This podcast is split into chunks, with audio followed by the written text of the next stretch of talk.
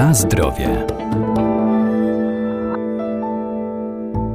Każda forma ruchu ma pozytywny wpływ na człowieka, wystarczy tylko dobrać odpowiednie ćwiczenia dla siebie. To ważne, zwłaszcza kiedy dużo czasu spędzamy przed monitorem, siedząc w tej samej pozycji, co ma negatywny wpływ na nasze zdrowie. Dlatego warto oderwać się na chwilę od komputera i popracować nad swoim ciałem. To zmniejszy napięcia, wyciszy i pozwoli się odprężyć, a podczas siedzenia należy zadbać o odpowiednią postawę.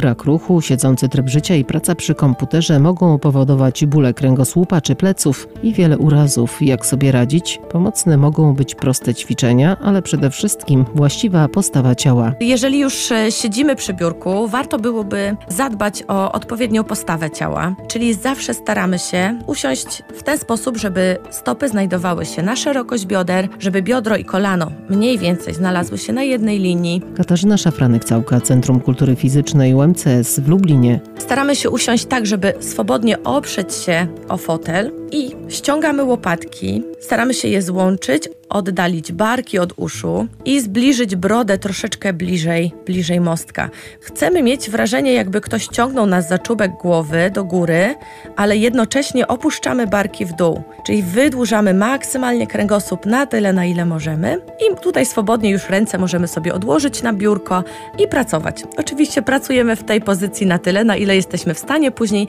staramy się jednak znowu ten kręgosłup poruszyć, rozruszać, wykonać jakieś ruchy, zmieniając chociażby ustawienie stóp, zmieniając ustawienie dłoni. To wszystko będzie wpływało na to, że nasze ciało się poruszy, a o to nam w rzeczywistości najbardziej chodzi, tak? O to, żeby nie zastygać, nie doprowadzać do stagnacji, tylko żeby jak najbardziej to nasze ciało uruchamiać, bo do tego jest stworzone. Bardzo jeszcze istotna rzecz, jeżeli chodzi o ustawienie nóg, staramy się nie podwijać nóg pod siebie i staramy się nie zakładać nogi na nogę no bo tutaj nam generuje niepotrzebne, znowu kolejne negatywne skutki od skrzywienia kręgosłupa do jakichś problemów właśnie z żylakami. Więc unikamy podwijania nóg i unikamy zakładania nogi na nogę. Warto by było właśnie też e, przyjrzeć się temu, w jaki sposób siedzimy przy biurku, żeby móc jakieś takie małe poprawki, małe rzeczy po prostu w swoim ustawieniu ciała zrobić.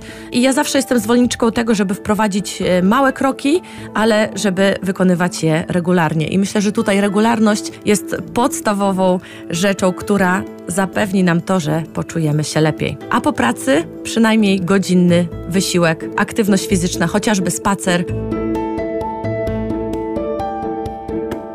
Na zdrowie. Bo codzienny ruch jest dla naszego organizmu bardzo istotny i korzystniejszy niż bierny wypoczynek. Powinniśmy zadbać o taką formę aktywności, która będzie dla nas przyjemna, którą możemy właśnie wykonać regularnie, codziennie i niech to będzie faktycznie nawet zwykły spacer, ale wykonywany w sposób regularny na pewno przyniesie bardzo dużo korzyści prozdrowotnych. W czasie spaceru staramy się zadbać o to, żeby patrzeć przed siebie, rozglądać się dookoła, żeby nasze ramiona pracowały w trakcie tego spaceru, Nasze nogi również naturalnie będą pracowały, oczywiście, ale zwracamy uwagę na to, żeby faktycznie ten telefon gdzieś tam schować do kieszeni, mm, żeby nie patrzeć w podłogę, żeby bardziej uważnie może e, spróbować zbadać otoczenie e, i na pewno to będzie dla nas e, dużo, dużo lepsze.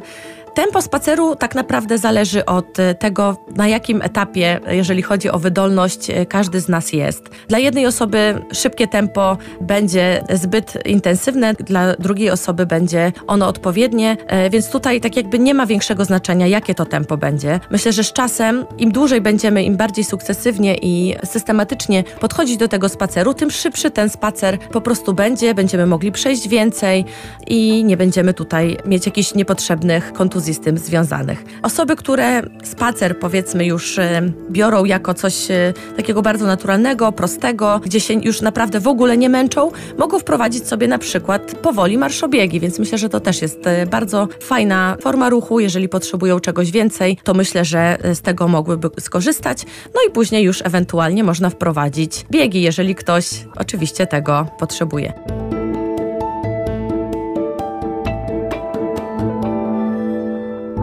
a przy uprawianiu każdego sportu na świeżym powietrzu warto pamiętać o odpowiednim ubraniu, dostosowanym do pory roku, wykonywanych czynności oraz pogody.